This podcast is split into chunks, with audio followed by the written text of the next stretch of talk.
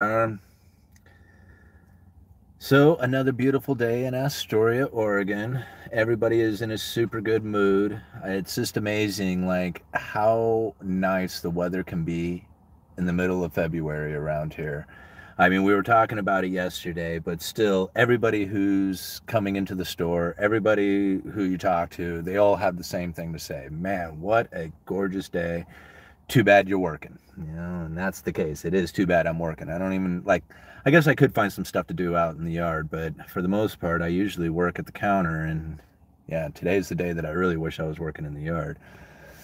So, good morning, everybody. It's nice to see you all today. Let's see, where are we up to? 18 people. Um, you know, I never ask you guys to like the videos or to share or do any of that stuff, but when it comes to these live streams, if you could give it the thumbs up, that would be awesome. It really helps to get the um, the video out there with the algorithm, gets it moving, gets more people into the um, into the live stream and talking. So very much appreciated. Hey, all nighter. Thank you very much for being here, guys. So let's talk a little bit about this corporate greed. I hear it a lot that um, corporations are hiking prices simply to gouge the customer, and I could see that happening in in some instances, but I can't imagine that being like the main culprit for the broad inflation or price inflation that everybody is seeing. Now, I can imagine that some corporations are probably pushing the limits a bit as far as as far as what they can get for their product, but really you got to think everything comes down to competition, you know, like I work at a retail store. I sell lumber for a living and competition for lumber is fierce. You do not have a big profit margin when it comes to lumber. Surprisingly, lumber yards don't make a lot of money off of lumber really where they make their lumber or make their money is by selling the things that put lumber together the nails the screws the all the sidings and windows and doors not even windows so much but all the different parts and components that go to put lumber together that's really where the profit is. And if you're trying to sell like a house package if you miss out on the hardware you are missing out on a huge chunk of the profit that comes from comes from building a home. But like a two by four, selling it for ten dollars, that is not that is not like the retailers, the distributors, the manufacturers, they are not trying to price gouge at ten dollars a stick because you're not selling a whole lot at ten dollars a stick. And now if you are moving lots of lots of lumber, lots of transactions, that's really where profit gets made. Now, if you sell a hundred two by fours at $3 a piece, it's a $350 bill. You could probably do that several times a day. But if you sell 100 2 by 4s and it's a $1,000 bill, good luck. You're not going to be selling a whole lot. So this is really where price gouging is not going to be very likely, at least in the lumber industry, just because there's so much competition out there. The moment that you try to keep your prices elevated, you stop selling lumber because all the competitors out there are starting to drop them. So it makes it very difficult to try and be in a price gouging position, especially down at the lumber retail side of things. Now, there is stories that I have heard of like lumber brokers who have teamed up. Now, this is again, it's all rumors, but they team up and like say buy the entire lot of a couple of different mills. Well, this leaves the amount of availability out there very limited and it starts driving the prices up. So if this limitation of availability is driving the prices up, the moment that the prices move up, those who had purchased ahead of time had per, you know pretty much bought up that lot, the the over amount. Now they're dumping it out there on the market at a higher price. There is manipulation stories that I've heard of stuff like that, but that isn't exactly like price gouging. That's like, you know, price gouging would mean that all the distributors, all the manufacturers, all the retailers together went like, "Hey, you know what we're going to do? We're going to run these prices way up and then they're just going to force the customer to have to pay it. If that's the case, then you don't move much lumber, right? So, really, is there price gouging taking place when that happens? I have a tendency to disagree a little bit with that. You know, can it happen? Sure. But I just don't see the broad price inflation taking place right now as a form of price gouging from these major corporations. You know. Anyway, that's my my take on it. What are you guys talking about today? Let's see, 118 of you up in here. Love it. Love to see you guys here. Uh, let's see here. Price gouging and capitalism mix like oil and water. yeah, right. Because the competition just doesn't allow it to happen. All right, rate rate hikes will be slowly dragged out, and the Fed target will be three percent to four percent. This will take a good five to six years. Basically, people are now buying depreciating assets for some years, like houses. Wow, yeah. Um, I could really see something like that happening. I could see where houses would stop going up, even can go down in a lot of areas, especially overheated areas like where I live. I could really see where prices could come down. Um, I mean, I'm looking at like the price that I paid for my house. It just it kind of just turns my stomach to think about it but uh, you know, it is a done deal, and it was cheaper than rent, and so I could either have left my area, which I very much considered, or I buy an expensive home, and it took just about everything I could do to get in there. So we'll see what happens over the next couple of years. I don't really plan on going anywhere, so you know, I mean, if the price does drop on the house, I mean, it is what it is they made me put a pretty substantial down payment on it. At least in my opinion, it was a fairly decent down payment. So even if the prices do go down a ways, they would have to drop, you know, quite a ways before I go underwater. The first house I purchased, I put no money down, and it literally went underwater like within months after I purchased it. So, of course, this one, this one's not too far off from the original story that I had. But anyway, let's move on. I don't want to talk about my house.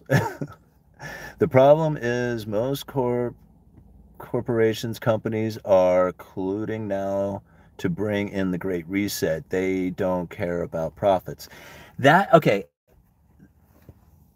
I could see it happening. I, I, I mean, I could see it being a possibility, but to have that sort of coordination on such a broad level, I, I, it, it, that would be difficult for me to to believe. Only because, like, if you just took it from, like, say, the the lumber industry. If all these mills decided at the same time, they're like, "Hey guys, let's do this. Let's let's like gouge the customer," I would be the one mill that would do it cheaper than anybody else. I would be like, "Uh, yeah, you guys go ahead and gouge the customer. I'm going to go ahead and make as much money as I can while you guys are trying to gouge." I mean, that's that's what I would do, you know. All right, here in central Illinois, we got a house under construction. The wood has turned gray and no trusses on the roof. Yeah, I was kind of wondering about this kind of situation. How serious is weathered framing? Um, lumber grays out very fast. So if I mean, I've seen lumber start to gray in literally like in a matter of weeks. Um, if it's really dark gray, like it's been sitting out for a long time, well, then you start getting that silver color over the top of it. Pretty soon, you're going to start getting mold, and then the rot will begin to start will, will start in on it. But as far as just churning gray that's oxid uh, oxidization taking place. And it's not it's not like ruining the integrity of the wood. It's usually due to like you know being beaten on by the sun or just being weathered or whatever. Um if it continues on for any length of time then yes it can damage. But just starting to turn gray is not is not really as big of a deal as as it might seem. Um if it carries on, it will be. UE, your title is exactly how Democrats want to spin to take heat away from the policies they have enacted that caused this. Oh, I wouldn't know because I don't follow politics, so okay, I believe you. Um, only takes two to get the gouging ball rolling. It does, but again, competition usually ends that pretty quickly. So, I mean, if you get two of them who are raking, you know, driving up prices, the third one would be like, go for it, boys. right? You know, that's what, I mean, that would be me anyway. I'd be like, you guys, you guys go gouging, all right? And I'll be down here selling everything I have. Have you been following the meme stocks? Nope. I haven't. Sorry, guys. Uh, alrighty. All right. See you in a minute, all nighter. Uh, greetings from West Palm Beach, Florida. Awesome greetings. Nice to meet you guys. I've been I've seen more buildings framed with metal studs because of how expensive lumber has gotten. Yeah, I'm still waiting for the metal studs to start picking up pace around here. We've had a few people ask about it. but not a lot of people are using metal studs unless it's like commercial commercial you know uses a lot more of the metal studs but actually building an entire house out of metal studs i haven't seen it happen yet uh, yeah, but the problem, Simon, is that in many areas that isn't sufficient competition, there are more monopolies. monopolies. Um, yeah, I can believe it.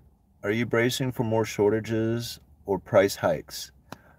Uh, um, in what way? Like, I'm not. I'm not really bracing for shortages that haven't already existed. Like, at some point you're going to find that availability is going to start coming back. I mean, unless you just, I mean, I don't know, maybe they will plan on just keeping, you know, supply chain bottlenecks and shortages and stuff like that forever.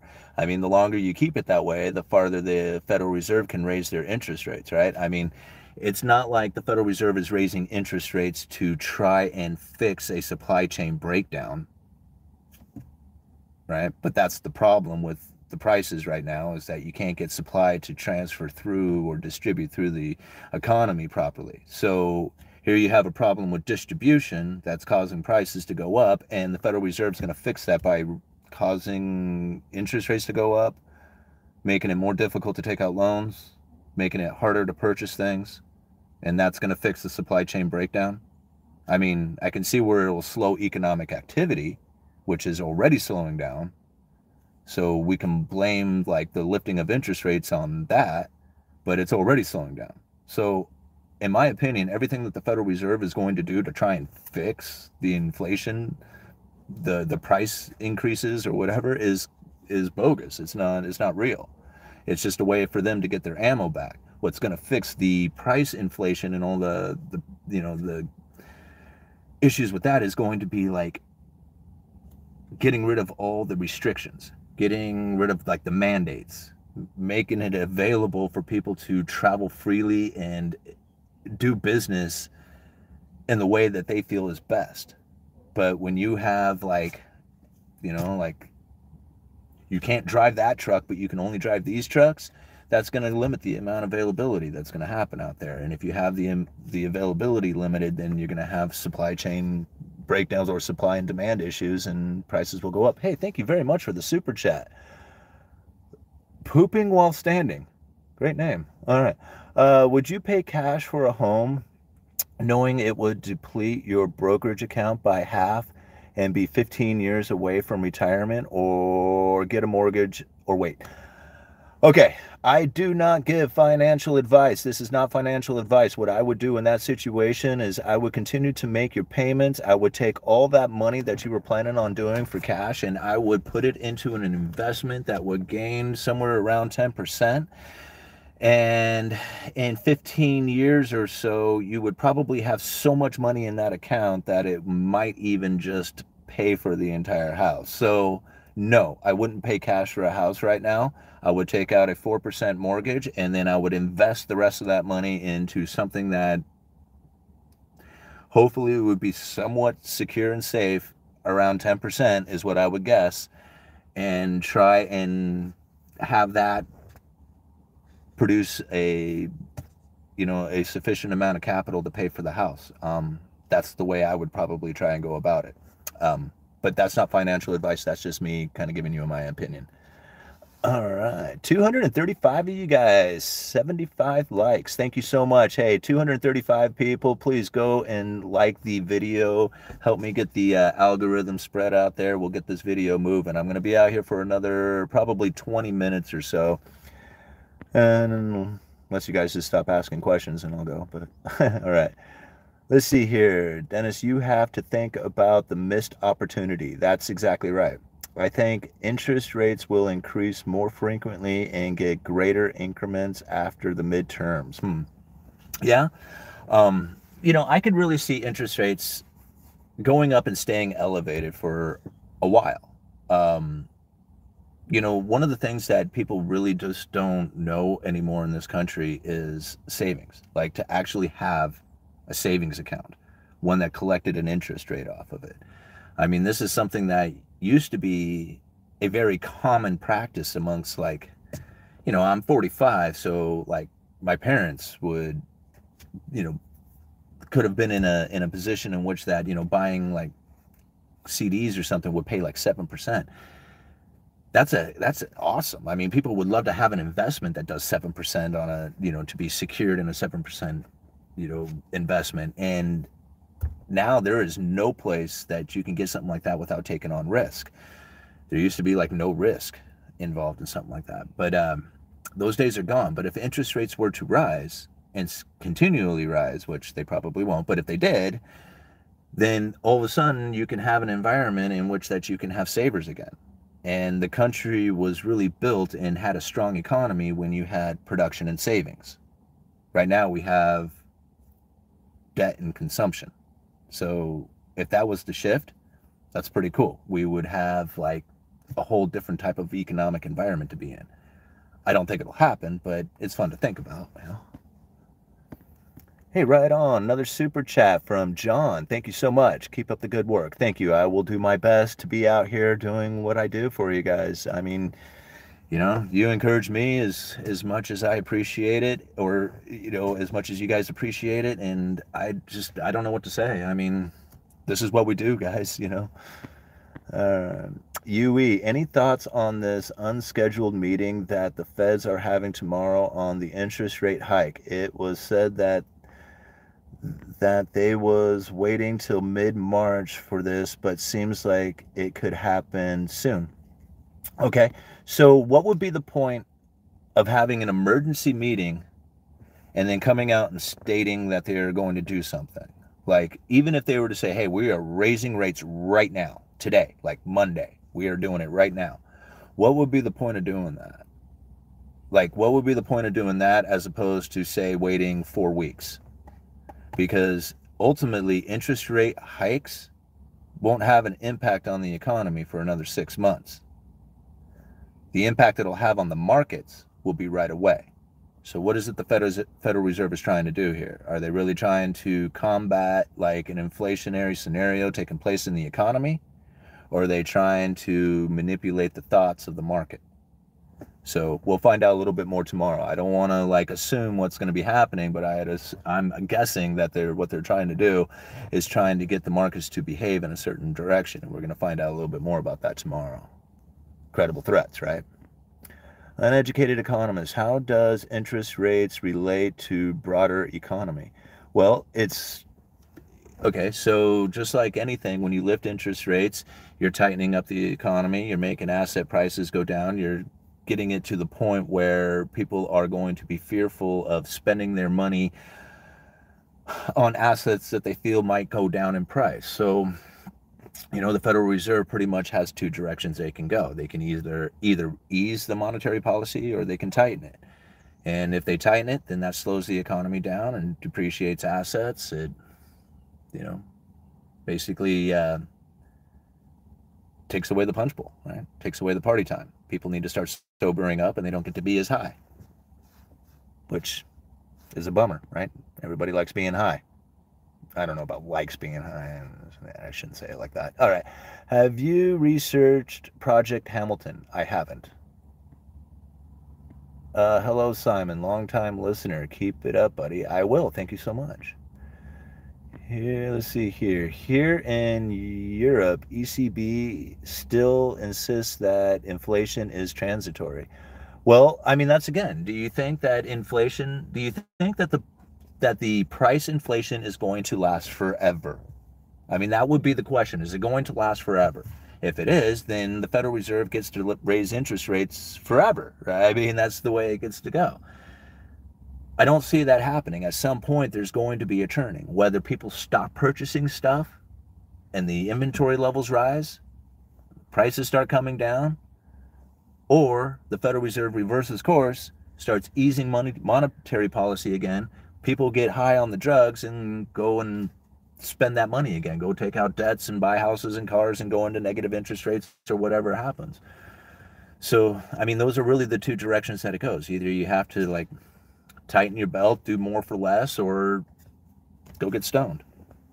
Yeah. I don't know why I put it like that. I shouldn't. I should find another way to relate the economy or debt to instead of relating it to getting high. What do you think about XRP and the new global currency? you know, I have been listening. I, I don't talk a lot about Ripple or XRP or any of those things simply because it's it's all rumors, you know. Um, and I know a lot of people won't say that they're rumors, but they are only simply to to the point that until I actually have seen like a real world usage of it. Now I know people are going to be like, no, here's all kinds of examples of it. I'm talking about like me personally, like when I see it happen, you know, when I when I actually have an interaction with it taking place. Now, I know that's kind of kind of a weird way of looking at it, but it's really how I kind of search things out. Like, you know, if you see a real world thing happening with it, like somewhere outside of just like the news articles that you're reading or everybody kind of bringing it to you, all of a sudden you see some example of it out there. There has been so much talk about Ripple being and XRP being like the currency of all the bankers and the central bankers and, uh, you know, cross border transfers and stuff like that. I have yet to see a single mainstream article validating that. Like, I'm waiting for it, I'm looking for it. So I don't follow into that as much as people probably wish I would. But again, until I see that happen, I'm still very leery of, of that particular particular cryptocurrency. Sorry. I wish I had a better answer for you guys. Uh, let's see here. Prices of homes have been a speculative bubble just like 2006. Just wait for these rates to rates to rise about two, two and a quarter. Good luck getting any loans. Uh, let's see here. I hope the Ukraine thing is a bluster. I don't need an oil hike. Credit card debt gonna bite hard if hyperinflation hits uneducated economist, what do you think of GameStop? Any uh, any opinions? Um, so my opinion of of anytime you have like a major social push to try and like get people to buy into a particular direction, I have to back away from that. To me, those are pump and dumps. That's a pump and dump scheme that has taken place. And I was involved in a major one back in 2010 11 where I was following the Crash JP Morgan Buy Silver campaign, where they were going to buy all the silver bullion, all the physical bullion up, drive prices up to $500 an ounce, and it was going to crash JP Morgan. And I was so on board with it. I'm like, yeah, let's do this. I bought silver at $35 an ounce, $40 an ounce. I was going to do it. We were like, we were marching to do this, right? I mean, it was part of uh, Max Keiser's global insurrection against banker occupation. It was I was pumped up, and then at fifty dollars an ounce, I didn't sell any, and it started to drop, and it went all the way back down to eighteen dollars, and I had put more money into silver than I could have had in just cash. I was so upset with that, and I thought, man, I will never fall for another pump and dump scheme like that again. So anytime I hear somebody pumping something up, it is probably I am probably the worst person to ask because I will immediately be like, nope, I ain't doing it. You know, especially if people are like, oh, this is gonna happen. You know, I back way off on that. All right, uh, dumb entry level getting 19 an hour in Tennessee. Uh, Silver Fan 21 dollar cost averaging always works better than trying to time the markets. Absolutely, it is. I totally agree. Uh, dollar cost averaging by far is probably the best way to to get into any kind of like speculation type of asset, gold or silver or cryptos or anything like that. If you can dollar cost average into it, and at least in my opinion, that's the best way to go about it and there's more calls of GME than uh, shares outstanding. Yeah, I can believe it. Um, let's see here. Did you see Bank of Japan is committed to unlimited buying 25 year bonds? Yeah, um, I can believe that. I mean, Japan has been in a state of like quantitative easing for like 20 years, haven't they? Uh, let's see here. Silver was 14. I made 11. Now it's 20 and I make 19. What's changed? I'm not sure. I bonds great place to keep cash. Um, I don't know. I'm I'm I get nervous about tying my money up in government institutions. I mean, it's I guess it is a I guess it is, you know, somewhat of a safe place. I mean, I have very little doubt in my mind that U.S. Treasury bonds will pay. So, you know, I, I don't really have much fear of that part of things. It's just being in the third party altogether that usually concerns me the most. Hey, UE, what do you think about SP 500 funds over the next year or so, given rate hikes? Could the reopening of the economy counterbalance the effects of increased rates? Well, I think that's probably the hope, is that something like that will take place, that they can uh, raise the rates at the same time, free up the restrictions in the economy, getting more people spending money, and hopefully counterbalance that. I think that's probably a a strategy that they're trying to push, um, or at least they're going to try and attempt to do. Um, how effective that will be is another question. But hey, UE, how is it going? Which coin did Freddy take of the two beasts? Which one did he end up taking? I can't remember. I'll have to ask him again. Um, I can't remember which one he chose but thank you so much for those too. They were they were awesome. Freddie was very pumped up to see those things.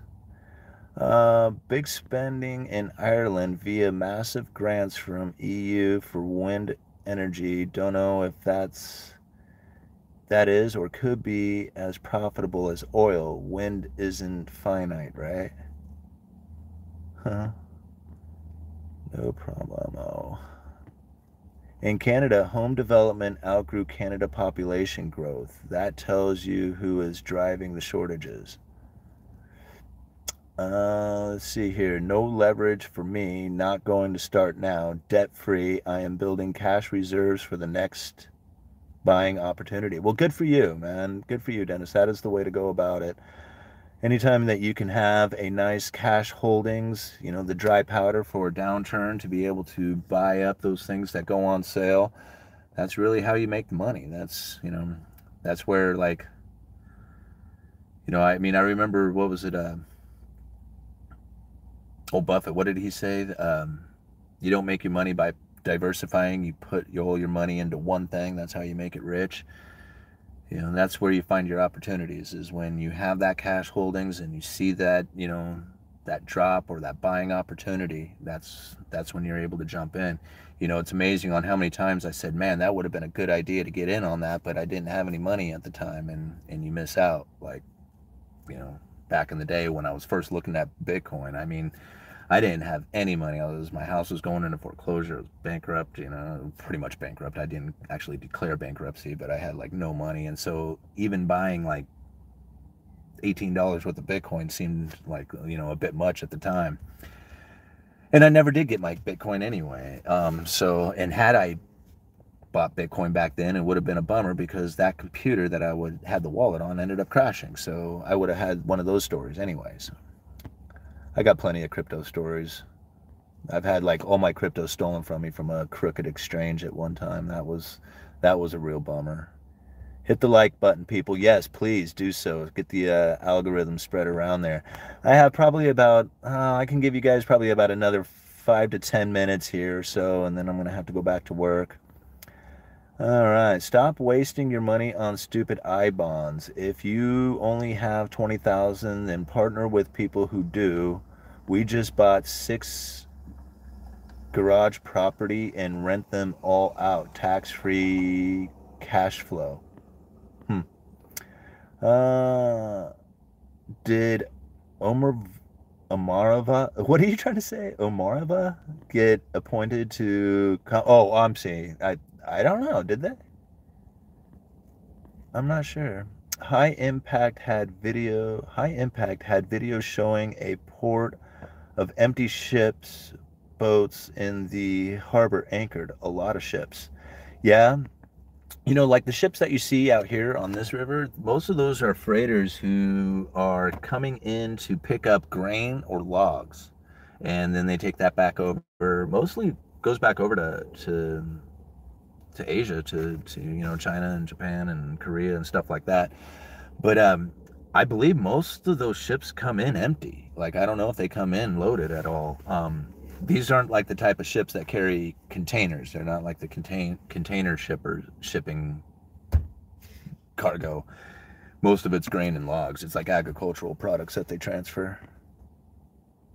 Are you buying into VDE or energy stocks given where oil and NG are headed? Been a hell of a sector rotation from the, from tech.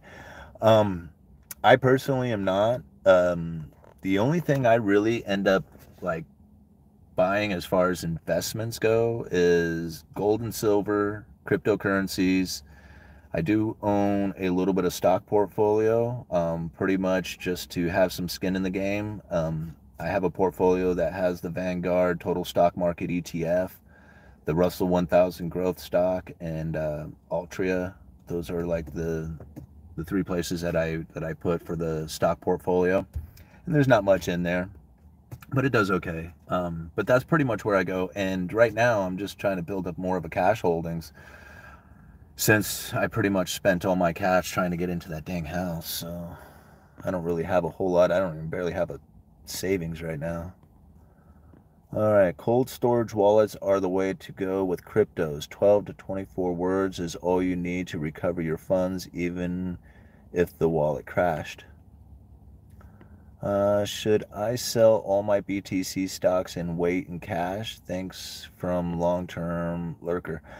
Um, again, guys, I don't give financial advice, I don't give investing advice. Um, I personally have cryptocurrencies that I have been purchasing, and I have no intentions on selling any of it or moving those cryptocurrencies in any way. I plan on holding on to them for the long run if we have a crash in cryptocurrencies, so be it. I I will hobble along, you know, I'll hold on for dear life and just like I always have.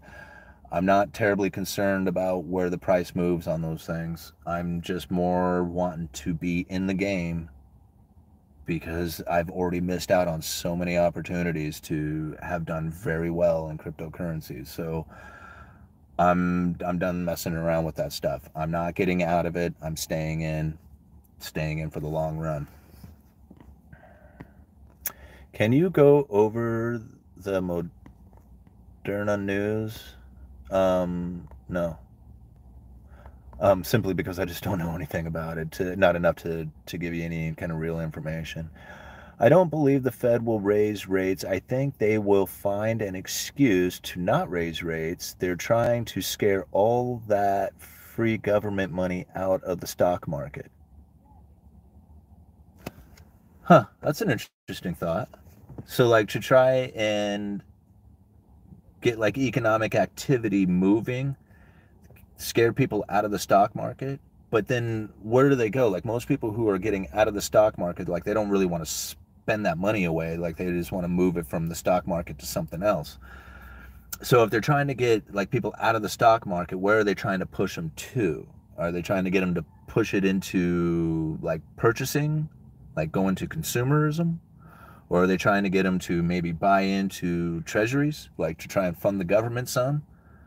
Um, like what would be what would be the uh, the idea behind that? Because like to me the federal reserve is an attempt to try and raise the interest rates so that they'll have some sort of ammo to use during the next recession because that's ultimately how the federal reserve combats a downturn in the market is by dropping interest rates and typically they would want to drop it around 5% there's no way they're even going to remotely come close to to 5% especially on the fed funds level um, that would tighten up the that would tighten up mon- monetary policies and restrict lending so much if they were to have the Fed funds level at five percent that like I just really see like economic activity coming to almost a standstill.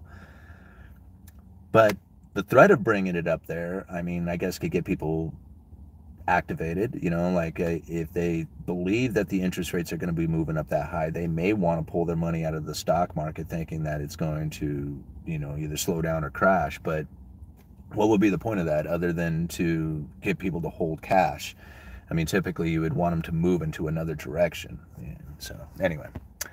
And let's see here. What time is it 34 and a half minutes into this. Okay, well, guys, I am really close here. I have to go back to work.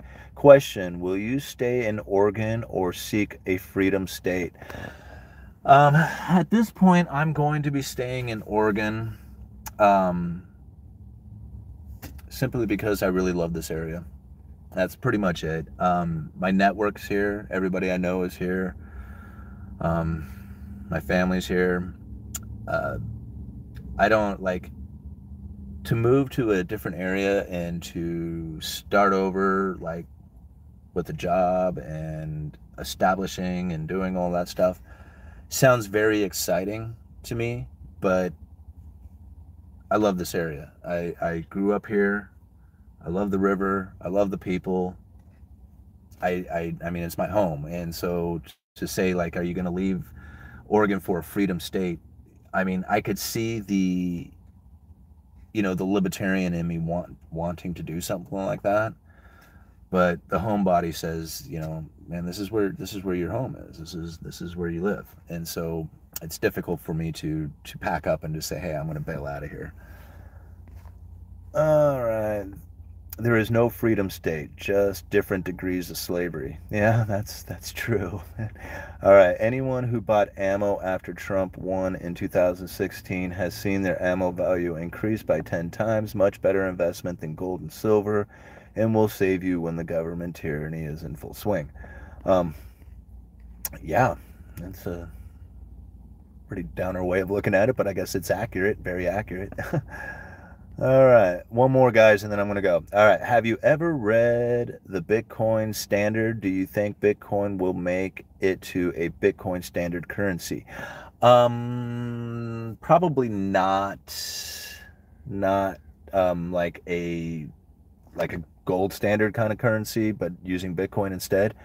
I I don't. Um, I could see Bitcoin getting being used as maybe a competition, like a competitive currency, but not on any kind of real major scale. Like I honestly think that Bitcoin's going to be the currency of like corporations, countries doing major transactions, like the big ones, like not your day-to-day buying a cup of coffee transactions, but transactions of like major assets like, you know,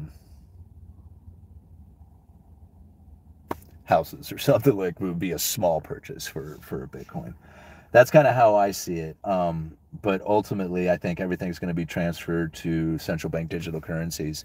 I think in 10 years, like the idea of using cash is probably not not going to be there. Like cash will be out of the system. It'll be so cumbersome and and difficult to to try and use on a regular basis that cash is just simply just going to vanish from the system altogether. Um, because ultimately what I feel the banks are going to do is they're going to charge you a fee to either withdraw or deposit cash that is going to match the negative interest rate that they apply to savings accounts of the average person. That is going to force people to spend their money or invest it. They're like the idea of a savings when it comes to a central bank digital currencies and negative interest rates just simply won't be there.